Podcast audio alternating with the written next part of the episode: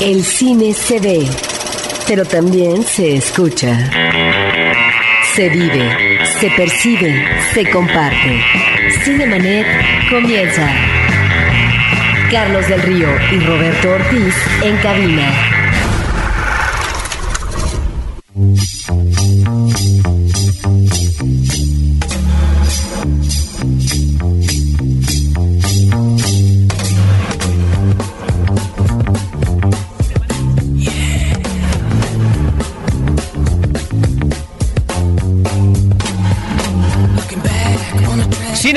En podcast www.cinemanet.com.mx. Algunos de ustedes probablemente tengan esta melodía plenamente identificada con el medio cinematográfico Little Green Bag de George Baker Selection de Los Perros de Reserva de Quentin Tarantino.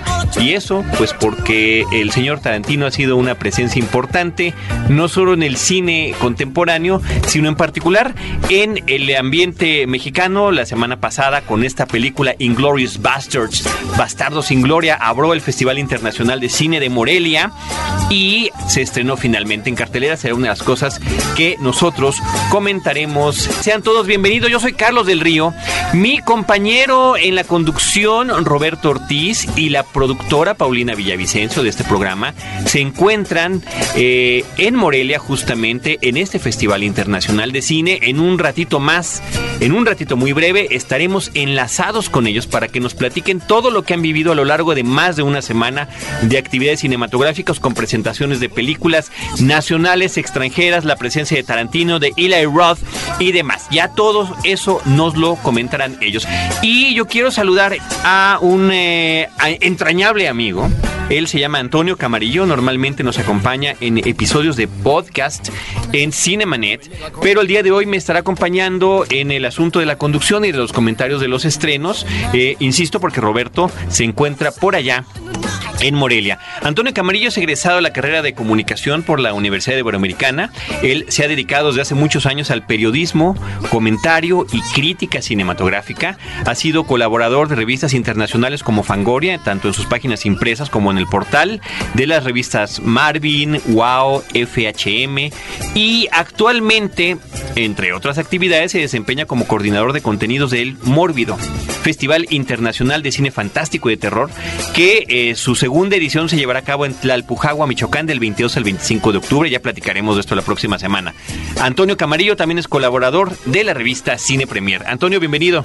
Carlos, muchísimas gracias, buenos días y ya sabes, como siempre, un placer estar aquí platicando de las cosas que tanto nos apasionan. Del cine, que es lo que nos mueve. Yo quiero invitar y reiterar a nuestro público que tanto en la versión de Facebook de Cinemanet, en facebook.com diagonal Cinemanet, como en el Twitter, porque muchísima gente nos ha insistido en que también utilicemos el Twitter para las cuestiones de recibir sus comentarios y de seguir intercambiando impresiones cinematográficas, pues bueno, el Twitter está abierto. Nuestro usuario simple y sencillamente es Cinemanet. Así que por ahí pueden empezar a llegar los comentarios. Antonio Camarillo, ¿qué te parece si arrancamos con los comentarios de la película Bastardos sin Gloria? Una cinta muy esperada en México porque me parece que hay una base sólida y amplia de gente joven y gente no tan joven, cinéfilos de todas las edades, fanáticos de Quentin Tarantino. Pues mira, creo que, que no sea exagerado decir que hay, eh, tiene su, su fanbase Tarantino en este país y yo creo que en muchos lados. Yo recuerdo particularmente cuando estaba aún en la universidad, eh, el culto a Tarantino, porque era un culto definitivamente, este, era incluso desproporcionado, ¿no? Yo debo hacer la aclaración, nunca he sido fan del cine de Quentin Tarantino. Eh, me llegó a chocar en su momento este, este culto al que me refiero, esta, esta pleitesía que se le rendía. Y sin embargo, bueno, pues reconozco, reconozco el valor de sus películas, reconozco sobre todo pues esta impronta que tiene esta firma que deja como, como realizador es, es inconfundible, es una voz particular única en el horizonte cinematográfico. Y bueno, definitivamente, y, creo que estarás también de acuerdo conmigo, esta bien podría ser, más allá de sus primeras obras maestras de películas como Perros de Reserva, de películas como Pulp Fiction, esta nueva película, eh, Bastardos sin Gloria, Inglorious Bastards, es definitivamente, eh, si no una nueva obra maestra, que no lo es, definitivamente una muestra de madurez por parte del señor Tarantino. Yo creo que eso que estás comentando sería de lo más importante. Es la madurez de un cineasta que tiene un estilo propio, que tiene un estilo muy peculiar, que se repite película con película, que es un cineasta de cinéfilos y con ello me refiero a que él constantemente a lo largo de todas sus obras, y me parece quizás que esta sea la película con la que lo hace con mayor claridad y contundencia. Eh, tiene muchísimas referencias a películas o al disfrute y goce cinematográfico desde diferentes eh, puntos de vista. De hecho, una clásica cita de Tarantino, que además ha repetido a lo largo de los años en diferentes momentos, cuando le preguntan que a qué escuela de cine fue, él siempre responde, yo no fui a la escuela de cine, yo fui al cine. Y ahí es donde, donde, él se forja. Y eso está presente en la película, ¿no? Está presente en la trama, en la trama de la cinta, en una de las varias tramas, porque al final es una, sin ser la típica película tarantinesca en la que eh, la trama brinca de un punto a otro en el tiempo y la narración es completamente no lineal. ¿Que, lo tiene. ¿Lo tiene? No, pero sí tiene, sí, sí son como varias tramas que terminan encontrándose en un punto dado, ¿no? Y una de estas tantas tramas es esta historia que se desarrolla precisamente eh, en un cine y en medio de un complot de varias fuerzas que ni siquiera están enteradas entre ellas de que lo están haciendo para asesinar a Hitler, ¿no? En la Segunda Guerra Mundial, creo que es interesantísimo la forma en la que está abordando este asunto y habrá que decir, sobre todo para los que no vieron la película, que quizás el tráiler, el avance que hemos visto, ha sido un tanto engañoso porque al final se trata de solamente un aspecto de la película.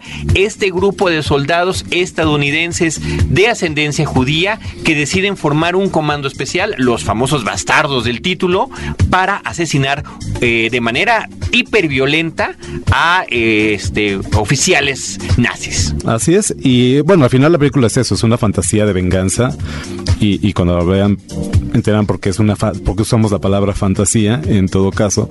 Y que sin embargo no deja de tener digo a pesar de esta madurez y a pesar de, de estas características que estamos hablando que ahora encontramos en, en el cine de Tarantino eh, pues no deja de ser pues, una película del señor y no deja de tener pues, este humor que siempre ha manejado no deja de, de dejar de tomarse en serio de pronto a sí mismo la película no al punto en que fue mi primera referencia cuando estaba viendo el otro día. A mí lo que me recuerda en un momento dado es esas caricaturas de Walt Disney justamente cuando la Segunda Guerra Mundial en las que salía Mickey Mouse dándole patadas en el trasero a Hitler. Ese es mucho el tono de la película, es una fantasía, son ganas de desquite si tú quieres en cierta forma, ¿no? Pero bueno, que evidentemente pues tiene eso le da un poder emocional y le da un, arrastre en ese sentido bien bien interesante, ¿no? Una película dividida en capítulos y cada capítulo como que tiene algún tono no, no dejan de estar a lo largo de todos ellos los diálogos sensacionales, eh, rebuscados de Tarantino en todos sus personajes, aunque estemos hablando de personajes de otras épocas, aunque estemos hablando de situaciones comentadas en, no solo en, en, otra época, sino en distintos países o con miembros de distintos países, lo que hace que tenemos una película que se está narrando en diferentes idiomas, en francés, en alemán, en inglés, inclusive eh, algunas partes en italiano. Sí, y bueno, ahora que mencionabas que tal vez el tráiler podía ser un poco, un poco engañoso sobre de qué va la película. Creo que también es un poco engañoso sobre quién es al final el protagonista o en todo caso qué papel juega Brad Pitt en la cinta, ¿no? Pareciera que es el, héroe y, pues en realidad no lo es, es un personaje más bien eh, menor, es un poco una excusa para una serie de cosas, ¿no? no este deja de estar en el, principio de los créditos, ¿verdad? Como... Claro, porque es el gancho de taquilla.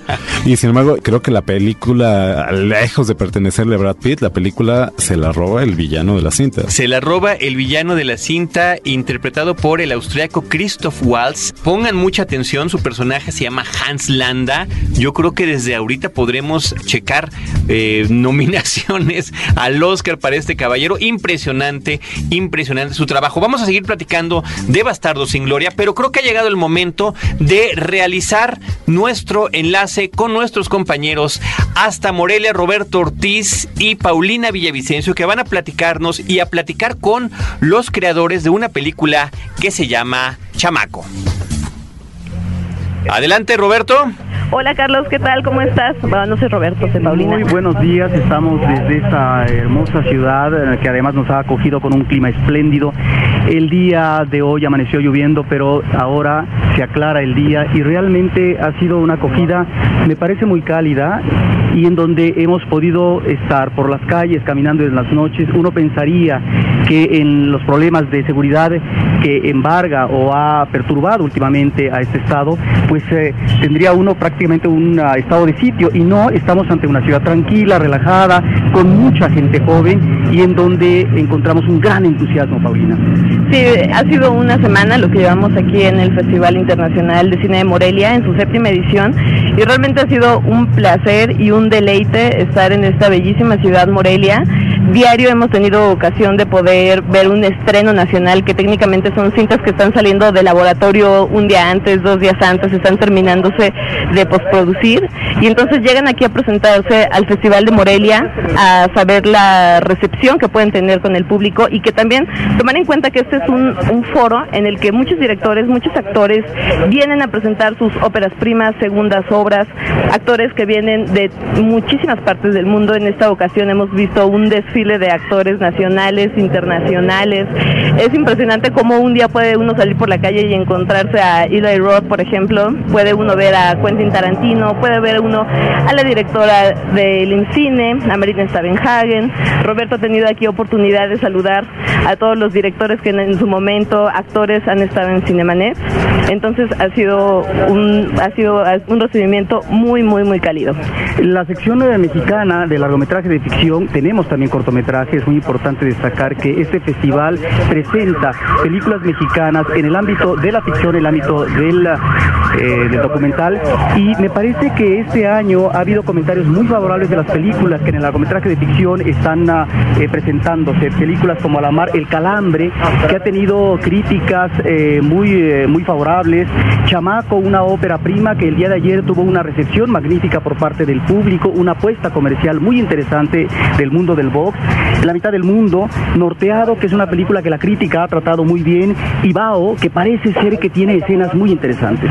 Sí, de hecho, Diario, como estaba comentando, Diario se ha hecho un estreno nacional, han estado presentes los directores, los actores, se han hecho estas maravillosas rondas de preguntas y respuestas en las que uno puede tener, así como, como público, como prensa, como actor, tiene el contacto directo con la gente que me parece algo maravilloso. De repente uno puede estar caminando por Morelia, puede estar uno comiendo gazpacho, comiendo corunda, puede estar caminando tranquilamente y ver a un actor y poder sentarse y platicar, porque creo que eso es lo importante de este festival. Uno puede sentarse, puede encontrarse a las personas, puede estar en las salas y tener esa cercanía.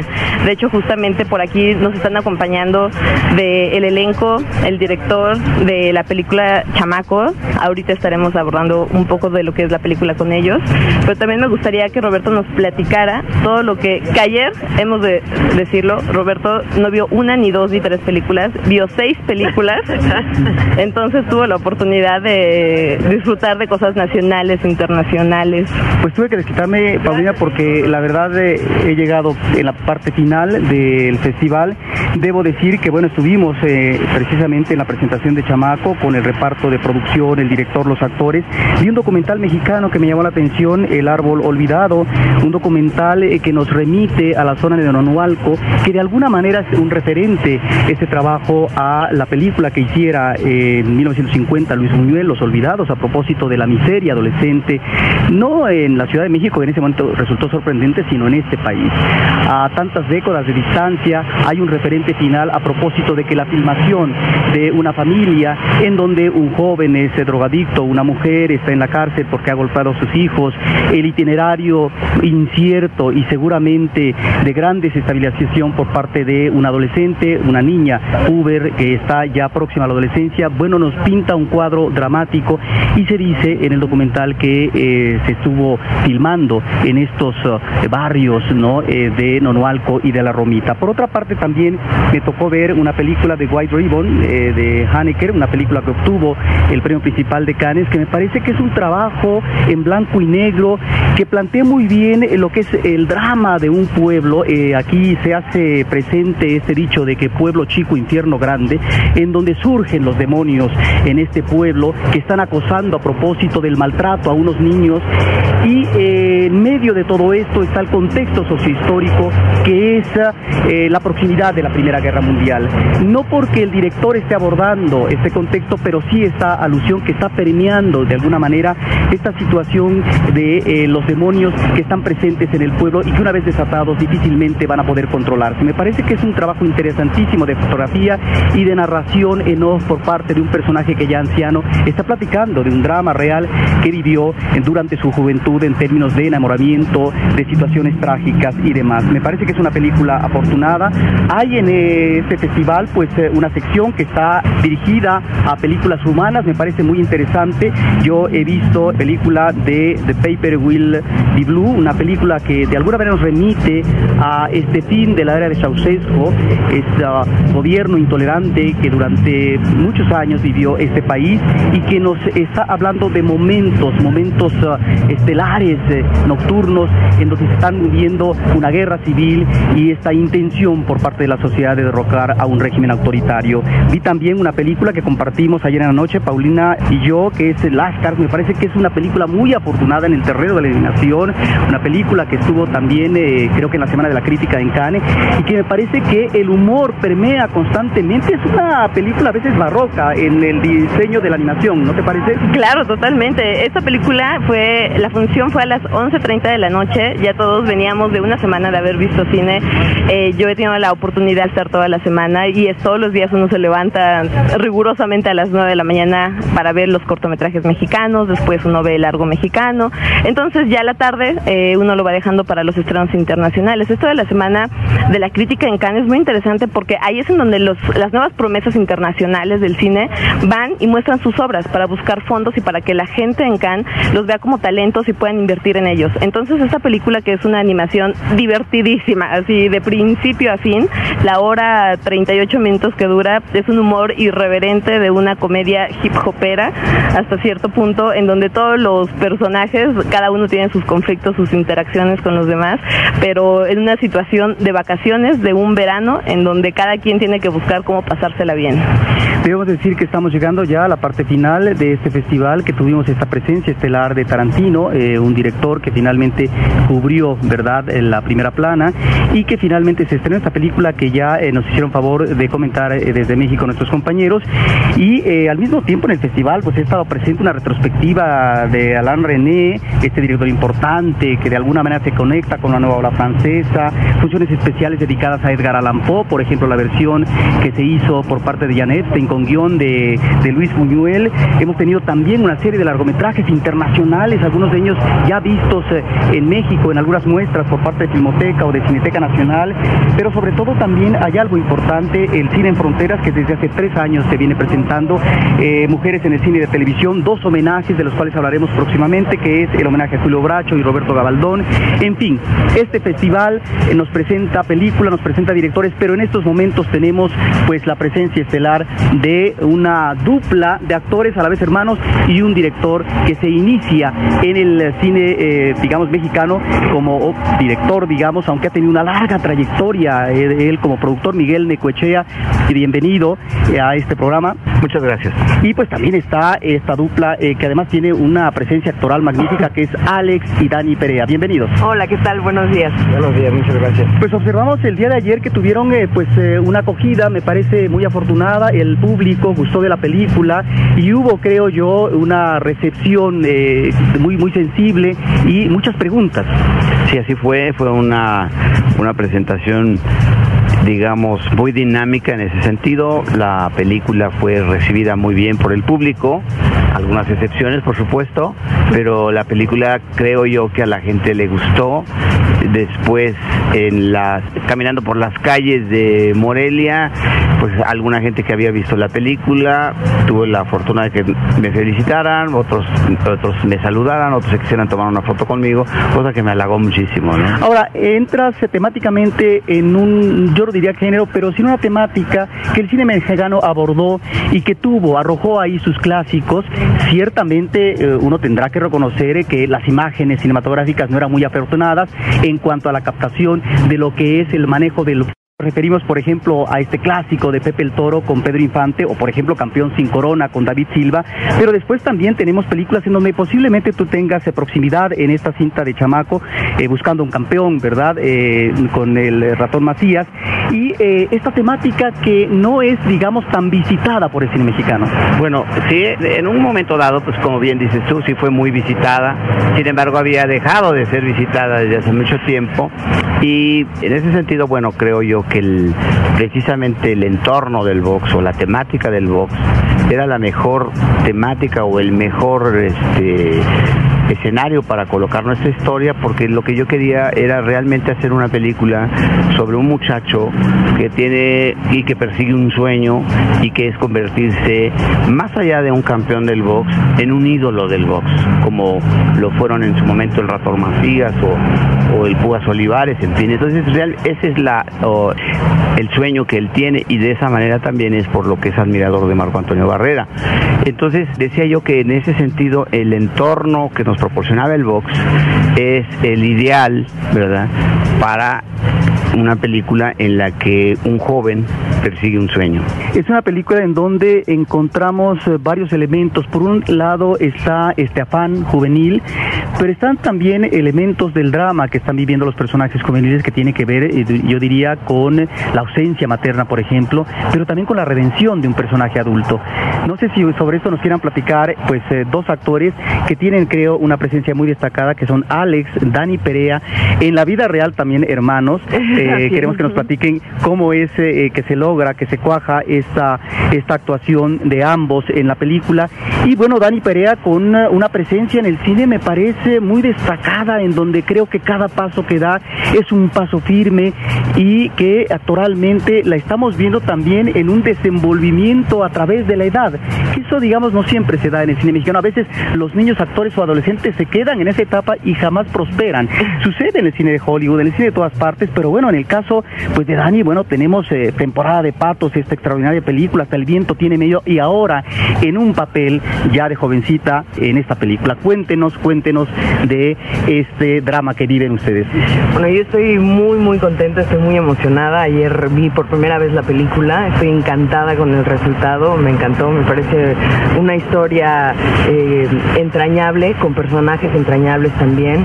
Y pues yo estoy muy contenta además de haber estado con mi hermano, de que Miguel me haya dado la oportunidad de hacer este personaje que me parece muy interesante porque creo que retrata quizás eh, una circunstancia muy sórdida y a la vez el alma de esta chica es, es muy es muy ingenua y es un es un corazón bueno no porque hay mucha gente que, que lo vive así también a pesar de sus circunstancias y que y que a pesar de eso tiene un corazón bueno y tiene esperanzas y es y es ingenuo no pero qué cosas hacen las películas que, que nos, nos crea expectación cuál es tu personaje sí pues este yo creo que tiene que ver con, la historia, tiene que ver con, que la película está muy, muy bien realizada y, bueno. Y Abner también, que a la vez es, un chavo, bueno, Silvana es su hermana, eh, que a la vez eh, eh, Abner es un chavo muy comprometido, es un chavo muy luchón, es un chavo que quiere llegar, a, que tiene un sueño, el cual es este, un, boxeador, un ídolo del box, como bien lo dijo Miguel. Y creo que, creo que los personajes están bastante bien, luchamos pues, bueno, al menos yo luché bastante bien por desarrollar mi personaje lo mejor posible. Estuve entrenando con Nacho Greenstein, eh, fijándome muy bien también en, miradas de boxeadores, en este como submundo de, de, los boxeadores, que, que, de verdad es impresionante lo que viven, el esfuerzo que hacen y, la lucha y, todo lo que entrenan diario. De verdad admirable. Y sí, todo eso eh, que, fui yo desarrollando mi personaje, viendo, viendo la vida eh, que llevan también estos boxeadores, sí fue de mucho compromiso y, y sí, viendo los resultados ayer, estamos bien contentos, la verdad. Aparte vemos que es un trabajo sumamente difícil eh, en el caso de los dos personajes, uno porque también requiere un entrenamiento físico y también el personaje de Dani yo creo que es un personaje que psicológicamente tiene que apoyar, necesita el cariño de todos y creo que es, eh, se logra ver en la pantalla como es ese amor fraternal que existe. A mí me gustaría también que nos platicaran un poco cómo fue inmiscuirse en este mundo del box, que supongo que no es tampoco tan fácil. Bueno, digamos, en, inmiscuirnos en el mundo del box, en realidad, pues nosotros a través de la, de la escritura del guion y hacer la historia fue que nos inmiscuimos en ese mundo, aunque tuvimos la gran ventaja de que uno de los co-guionistas fue boxeador, de tal manera que muchas de las cosas que se tienen que hacer y que se tienen que decir y que tienen que conformar el entorno de la película, pues fueron aportadas por este, por Kirk y eso nos facilitó muchísimo la vida, por supuesto, ¿no? Ahora, en sí el, el entorno o el meternos al entorno del box, en realidad fue, digamos, no quisimos, o yo al menos yo no quise que la película fuera estrictamente una película sobre box, sino más bien es un drama, ¿sí? que le podríamos poner el apellido de boxístico, pero es un drama en el que tenemos la historia de un joven que persigue un sueño de convertirse en un ídolo y al mismo tiempo la historia de la redención entre un padre que a la sazón se vuelve casi un padre que adopta al chico, y su hijo, un boxeador en decadencia o en los últimos momentos de su carrera, que a través de ayudar a este muchacho o, cuando deciden ayudarlo para que consiga su sueño, pues ellos dos redimen sus viejas rencillas, sus viejos problemas que no habían logrado superar a lo largo de su vida, ¿no? En ese sentido, bueno, pues como en todos los dramas sucede, resulta que el boxeador se enamora, ¿verdad?, de la, de la hermana del chico al que está entrenando y eso provoca muchos celos en el joven y bueno, pues de ahí se deriva que cuando el joven llega a su pelea, pues llega totalmente distanciado de su entrenador.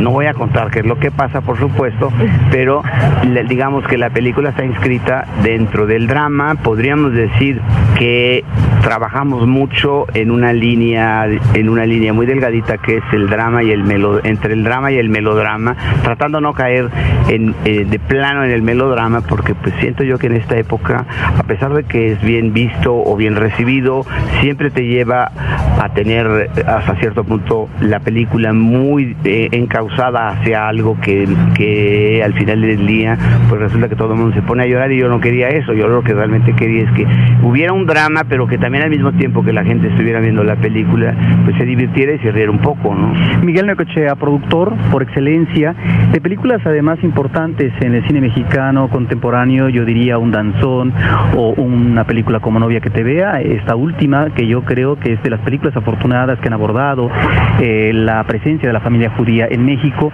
y ahora se inicia como director de cine. Algo curioso que eh, hayas dedicado toda una gran parte de tu vida a lo que es el ámbito de la producción y ahora en cine que me parece que no sé si están ahí las habilidades propias del productor para cuajar un proyecto que me parece es muy ambicioso y que tiene la finalidad y muy válida de poder lograr el éxito, un eco favorable en taquilla. Eh, tenemos, eh, digamos, la parte temática, tenemos estas presencias de jóvenes que finalmente son muy refrescantes. Eh, habría que agregar a un Gustavo Sánchez Parra, habría que considerar también a un Nobel actor que me parece que ya dio un buen paso, Cristian Vázquez en Oveja Negra, y que aquí es una especie de mancuerna, sí, con Alex, con el personaje de Abner. Y está también este actor muy importante del cine internacional, ¿no? Que es Martin Sheen. Y está también una narración que desde el principio engancha al espectador y que nos maneja como yo diría una especie de, falso eh, manejo, digamos, de realidades al principio, en donde uno está pensando lo que no es. Uno diría al principio, bueno, claro, vamos a ver el drama de alguien, de un fracaso, etcétera, cuando era joven, y resulta que no, que nos está presentando otra cosa que por supuesto no vamos a platicar al público. Entonces, ahí está la concepción de un proyecto que me parece que está dirigido hacia lo que difícilmente logra suceder de manera afortunada en el cine mexicano, que una película tenga éxito y presencia en taquilla.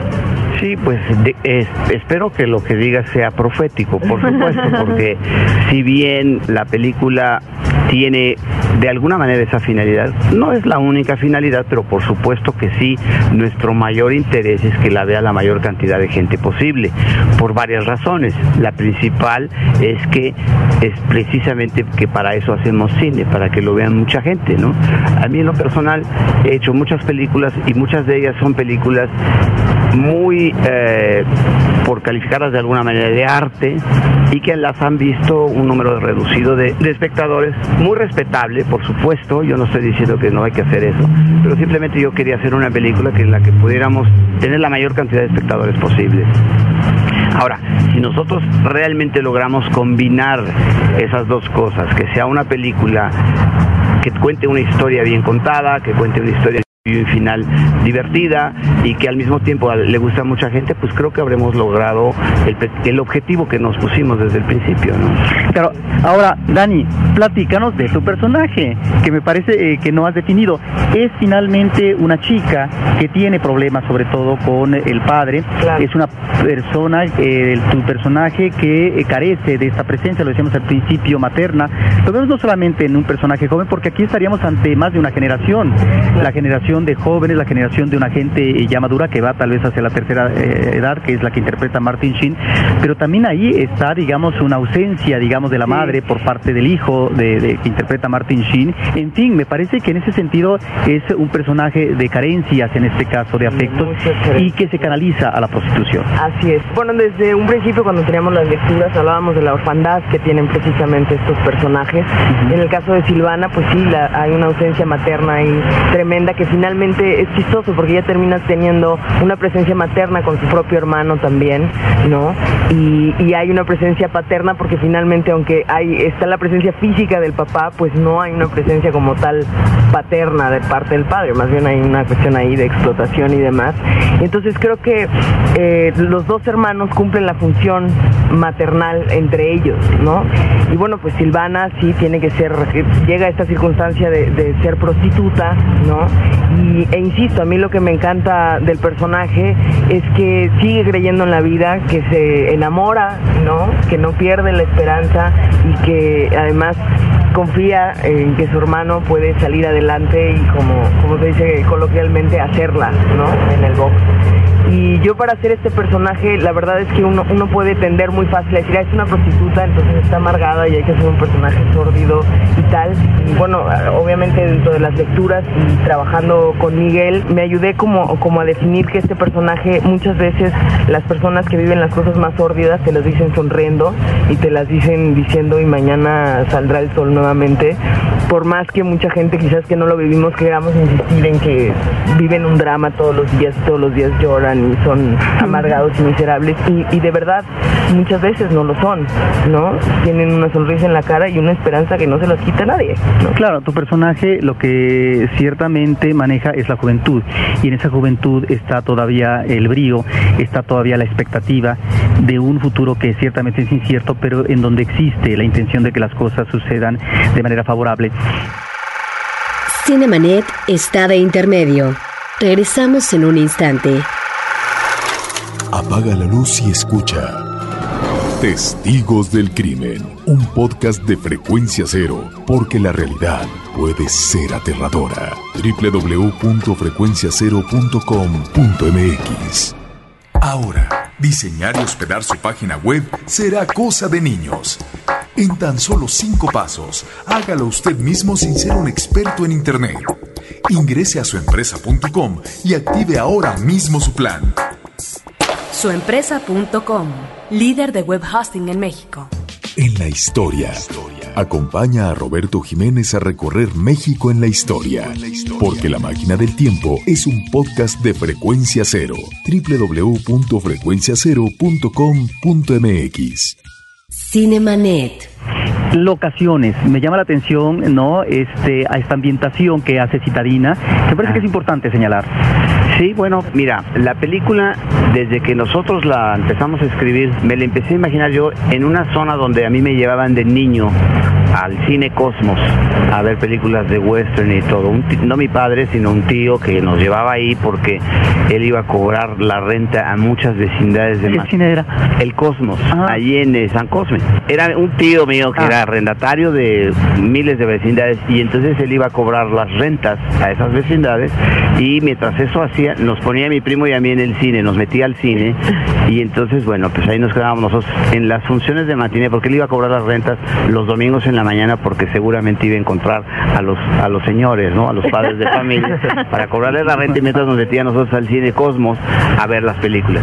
Siempre se me quedó muy grabada esa zona y es ahí donde precisamente hicimos la película, en la colonia Santa Julia, que en realidad hoy tiene otro nombre, pero para mí seguirá siendo la colonia Santa Julia.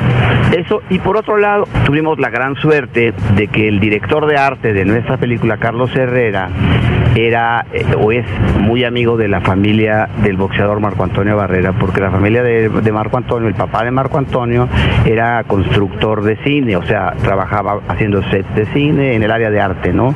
Y muchas veces fue empleado del propio Carlos Herrera eh, haciendo películas y haciendo comerciales y haciendo cosas así, y tenían una muy buena relación.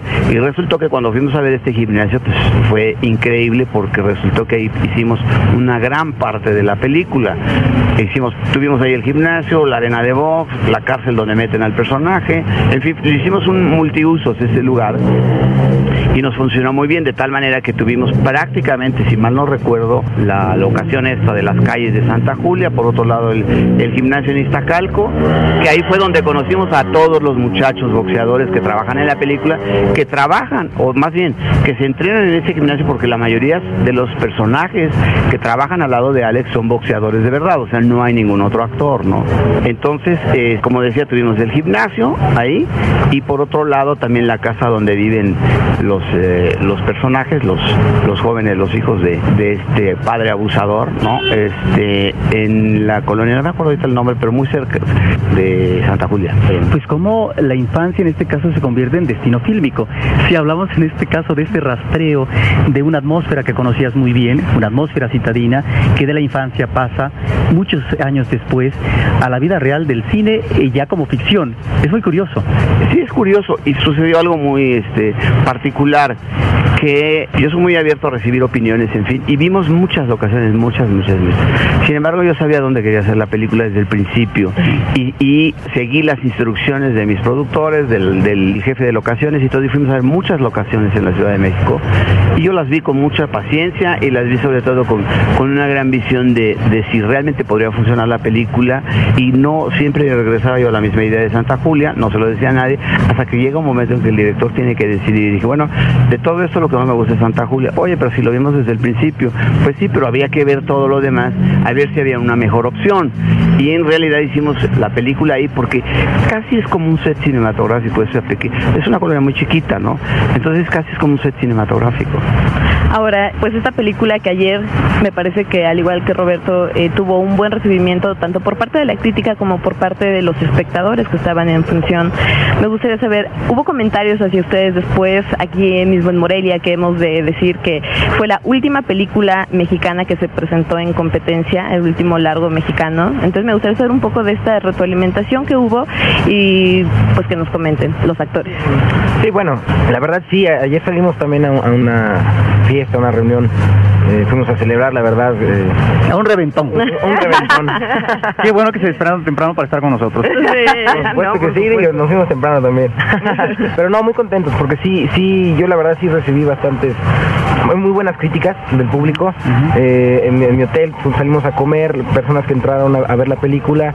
Eh, la verdad, la, la- la recibieron muy bien, estaban muy contentos, se tomaban fotos conmigo, este, lo cual yo estoy muy contento y es un gran honor que, la- que la gente le haya gustado y que hayamos logrado ese cometido, ¿no? Y, y creo que sí gustó, sí, gustó bastante. La, la película cumple, tiene buena música.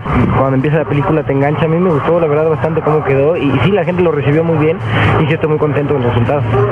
A mí también me encantó, me fascina cuando la gente se te acerca y dice, ay, tu personaje, no, me, me- me comprometí con tu personaje y con la historia y me divertí y que salgan contentos, eso es un regalo maravilloso. Pues les agradecemos muchísimo que nos hayan acompañado en esta mañana y me gustaría saber cuándo el, el público va a tener ya la oportunidad de verla en pantalla grande, como estreno nacional tal vez. Claro, la película está recién terminada y estamos empezando a hablar con distribuidores, no lo hemos querido hacer antes porque queríamos ver qué reacción teníamos exhibiéndola en el público, sabemos que un festival pues es un público muy particular porque es muy generoso, por supuesto, ¿no?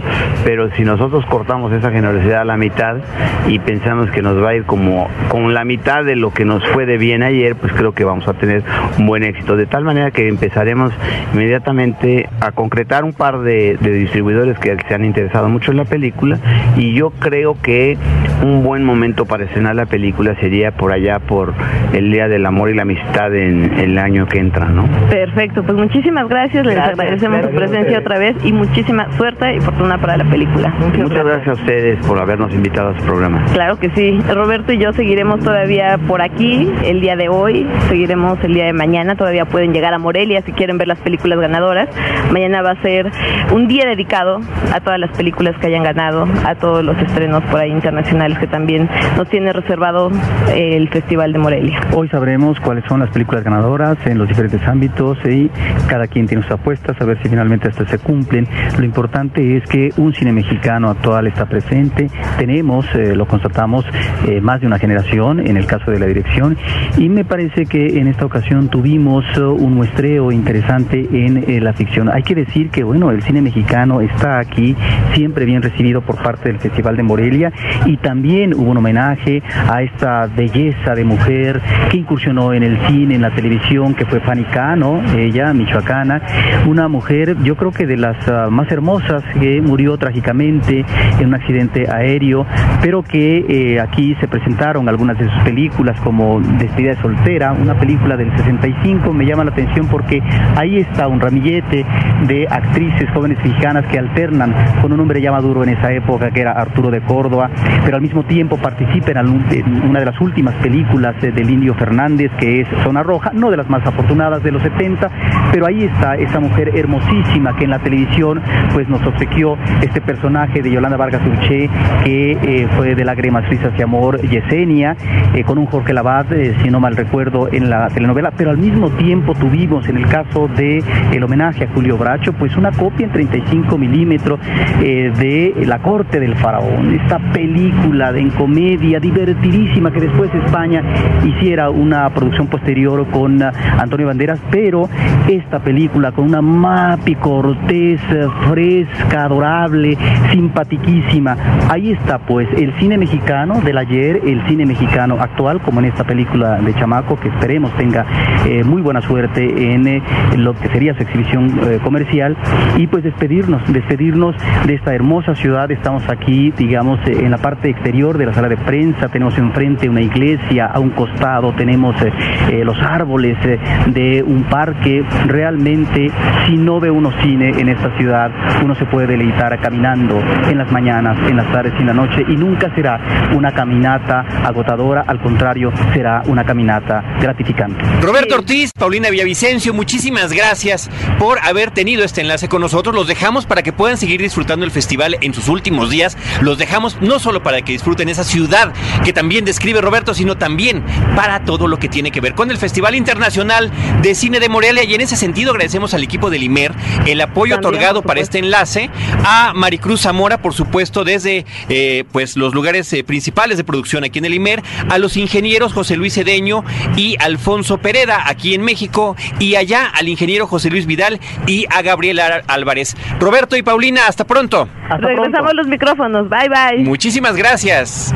Muchísimas gracias por devolverlos, qué bueno. En Twitter, Enlop, el usuario Enlop, nos dice, a propósito del chamaco de la película que nos estaban comentando y de las entrevistas desde Morelia, dice Enlop, usualmente las películas de Vox no son de Vox, sino de la grandeza y bajeza de este humano demasiado humano que es el boxeador. Y yo aprovecho para darle la bienvenida a otra persona que nos está acompañando el día de hoy, otro amigo querido, Hugo Lara, egresó a la carrera de comunicación de la Universidad Iberoamericana también, es decir, de el alma mater de Antonio Camarillo y de un servidor. De ambos tres. De ambos, de todos los tres. Colaborador de la revista Cinemanía, también es el coordinador de contenidos del proyecto de la exposición del cine de la revolución. Así es, sí, proyecto para el Este, próximo año. El autor del libro Una ciudad inventada por el cine. El líder de un proyecto que se llama correcámara.com.mx, un portal independiente que recopila la información de eh, principalmente el cine mexicano, pero del cine en general. Sí, así es, es eh, un sitio de- con acento en el cine mexicano, pero es- un sitio de cinefilia, sobre todo con contenidos de distintos eh, naturalezas, ¿no? Que nos interesa compartir con los lectores y los cinéfilos en Sí, por una parte pueden encontrar fichas técnicas de películas clásicas del cine mexicano, que además es una parte que se está enriqueciendo poco a poco, pero además en el día a día, prácticamente de manera diaria, llegan nuevas entrevistas de producciones mexicanas, qué es lo que está sucediendo con nuestra industria, cómo va la cuestión de la legislación acerca de los recursos para el cine. Vaya, toda esa información que diario se está generando, la pueden tener también si están, por ejemplo, por ejemplo, Hugo, en el Facebook de Corre Cámara. Así es, sí, los invitamos para que puedan ahí sumarse a nuestra red, ¿no? Tanto de Corre Cámara que en Facebook o bien que visiten nuestro sitio para que lo conozcan y puedan explorarlo un poco, ¿no? Los textos que escriben varios colaboradores nuestros que son de muy buen nivel, por cierto, y revisiones de historia, del cine, ¿no? Algunas reseñas, en fin, ojalá lo puedan ver. No dejo yo de reiterar que se trata de un sitio independiente, de un portal independiente, correcámara.com.mx. Si se dan ustedes de alta en Facebook, lo tienen que hacer a través del formato de amigo, lo dan de alta como amigo, ahí se llama Corre Cámara Cine. Y yo espero que a partir de este momento empiecen a integrarse más cinéfilos a estas redes como la nuestra también, Cinemanet, facebook.com diagonal Cinemanet nosotros somos, ahora sí que intercambiamos porque compartimos. Somos aliados. Somos aliados, compartimos muchos cinéfilos que están al pendiente y bueno, pues son, son otras oportunidades para estar compartiendo la cinefilia. En ese sentido, eh, Antonio y eh, estimado Hugo, permítanme hacer una recomendación para un documental que por lo pronto se exhibirá por única ocasión el próximo lunes. Ya ven que el lunes normalmente está cerrada la cineteca. Bueno, esto se debe a que este documental, que es de un campechano, está participando en el concurso de pantalla de cristal en la sección de documentales, evidentemente. Así que el lunes 12 a las 12 horas, a las 12 horas con 5 minutos para ser más precisos, en la Cineteca Nacional podrán ustedes ver el documental La vida a través del cine de Daniel Lares Muñoz. Es un trabajo que pues en principio trata acerca del rescate de la memoria, de la historia, de las salas de cine, de lo que fueron las grandes salas de cine de la ciudad de Campeche y de cómo se vivió y se vivía la cinefilia en ese momento a través de algunas entrevistas, no nada más la visita a los sitios, unos restaurados, otros olvidados, otros en el que nada más queda el cascarón, pero entrevistas con la gente que, lo vivía como cine, que trabajaba ahí, con los familiares de los dueños, algunos ya, ya no están con nosotros, y que bueno, este eh, trata sobre ese asunto. Eso es, un tema muy interesante, hay algunos libros, hay un libro aquí en México incluso que se llama Los Palacios de la Luz, eh, si no me equivoco, no si lo recuerdas de unos investigadores de la UAM, que es muy bueno, incluso después hubo una edición que publicó Clio, y trataba también de, toda esta, una investigación muy interesante sobre estos espacios, estos eh, viejos cines del país, porque no, esto de Campeche que comentas pues es muy interesante. Yo es único, además, un trabajo único. Conocer un cine allá, por cierto, en Campeche, que, estaban rescatando, que era... El, cine, bueno, cine jardín, no, todavía sigue ahí tal cual, aquí aparece como está en estos momentos, ojalá que pueda, es uno de los edificios que debería y podría rescatarse. Sí, porque hay no, toda esta tradición, pero también una parte muy importante de la historia, incluso de la arquitectura, ¿no? Y de la, de la forma de la convivencia. Y hay muchos cines así en todo el país, ¿no? Que significan culturalmente para las propias localidades, para las propias ciudades, ¿no? El cine ópera, que está aquí en San Cosme, que ese sí está en ruinas, pero es un edificio hermosísimo que hizo uno de los grandes, grandes escenógrafos del cine mexicano, Manuel Fontanals, por cierto, y que se está cayendo a pedazos, pero es un cine maravilloso que tendría que recuperarse, me parece que pertenece al gobierno de la Ciudad de México, ¿no? Eh, hacerse una acción para que esto, esto pueda. El otro día encontramos, por cierto, los, los bocetos con una amiga muy querida que se llama Elisa Lozano, fuimos y con una hija de Manuel Fontanals y ella nos, nos mostró estos materiales que son sensacionales de los bocetos del cine ópera que hizo Manuel Bueno, pues ahí está lo que pasa en México. Aquí, a través de esta película, La vida a través del cine de Daniel Ares Muñoz, podrán ustedes ver cómo se ha vivido en Campeche. Además, ante una noticia terrible para los cinéfilos de la ciudad de Campeche, y es que aparentemente el único complejo de cines, que además no es ninguna de las cadenas nacionales, sino que se trata de una cadena peninsular, ¿no? Pareciera que hay el anuncio de que ya va a dejar la ciudad, lo cual nos dejaría sin salas comerciales. Ahí en, la ciudad de Campeche, yo soy de, familia campechana, entonces por supuesto que nos afecta. Si hay algún campechano que está escuchando el programa y quieran ver eh, historias del cine Selem, el Teatro Toro, el Cine Jardín, pues ahí está La vida a través del cine, lunes 12 a las 12 horas en la Cineteca Nacional. Estimado Antonio Camarillo, estamos ya en la parte final de este programa, pero ¿por qué no comentas también de las películas El Destino Final y eh, esta película del Delfín? El Delfín, la historia de un soñador. A nuestro público para que sepan de algunas de las cosas que se están estrenando este fin de semana, además de Bastardo sin Gloria. Pues mira, Carlos, eh, estas dos películas que tuve la oportunidad de ver, empecemos con la película del Delfín. Es una película de animación, es una película para niños, evidentemente.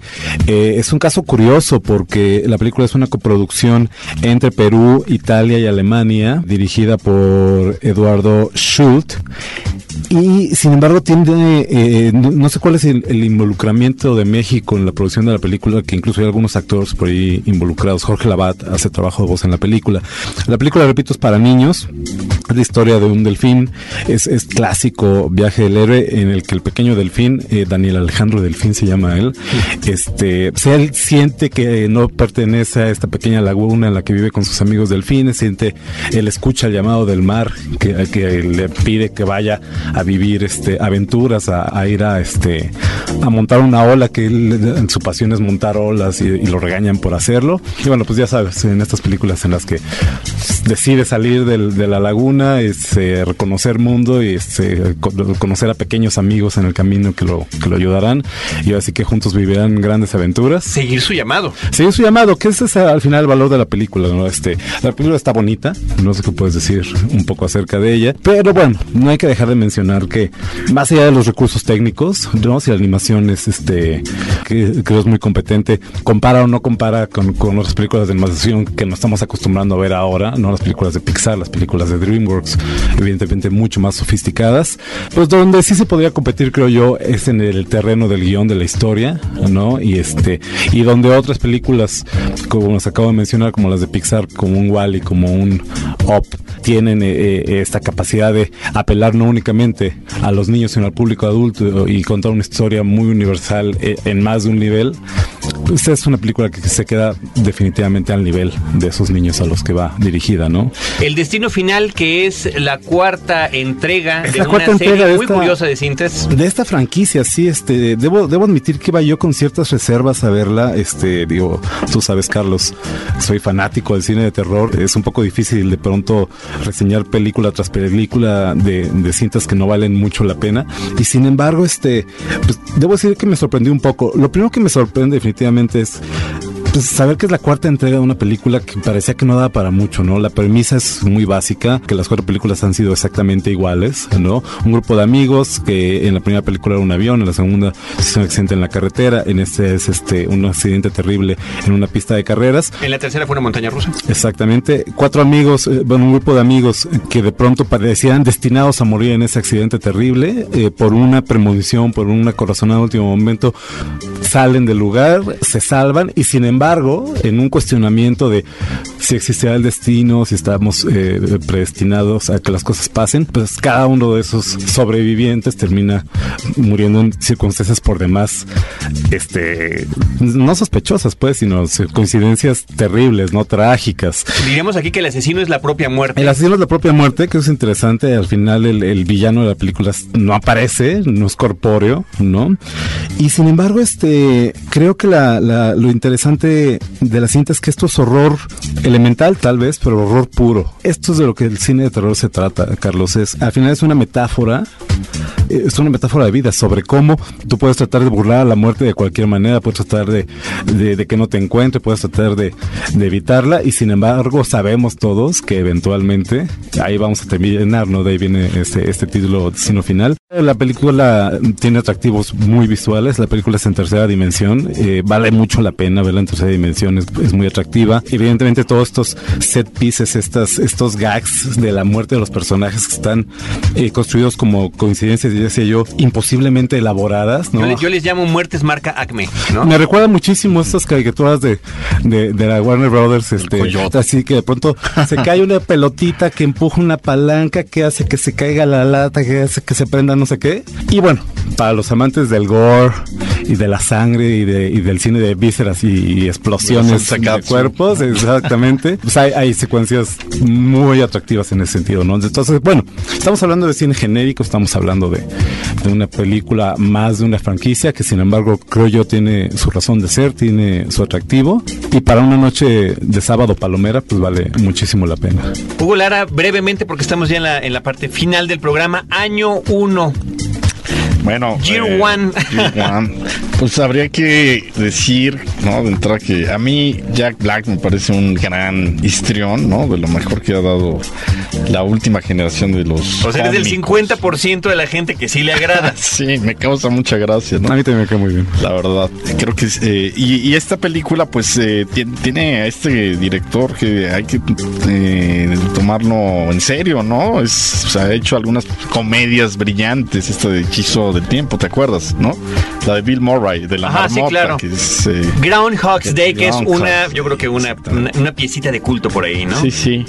Y esta película recuerda, efectivamente, con esta misma idea, ¿se acuerdan de la de Mel Brooks, ¿no? La loca historia del mundo. o El Cavernícola, la película que eh, o la vida de Brian, incluso por ahí, ¿no? Retomando acontecimientos históricos, diríamos de repente, me parece que exagera la escatología la película. A veces el humor es simplón, pero llega a tener uno que otro momentito simpático. Algunos chistes, es que es como una película de chistes. Sí, que podría verse como sketches, Exactamente. Eh, a mí me gustó, quizás el que más me gustó de la película cuando le pregunta a la mujer a él, ¿y, por qué crees que Dios es hombre, no? la reacción de él es lo que vale la pena ver. Estamos despidiéndonos de Cinemanet. Qué pena con mis compañeros el día de hoy que el tiempo haya transcurrido de manera inmisericordia, pero les agradezco mucho a Hugo Lara y Antonio Camarillo que me hayan acompañado aquí en la mientras Paulina Villavicencio y Roberto Ortiz estaban por allá en Morelia. Ya nos reintegraremos todos el próximo sábado para nuestro siguiente programa donde platicaremos del Festival Mórbido, lo que pasará en Tlalpujagua, Michoacán. Desde este lado, yo quiero agradecerle a nuestra productora Celeste Nar, que el día de hoy aquí se la rifó de un lado a otro y nosotros los esperamos en podcast en www.cinemanet.com.mx, en Facebook, facebook.com diagonal cinemanet y también en el 107.9 de FM el próximo sábado de 10 a 11 de la mañana en vivo, donde les estaremos esperando con cine, cine y más cine. Cinemanet termina por hoy. Más cine en Cinemanet. Frecuencia Cero, Digital Media Network, www.frecuenciacero.com.mx. Pioneros del podcast en México.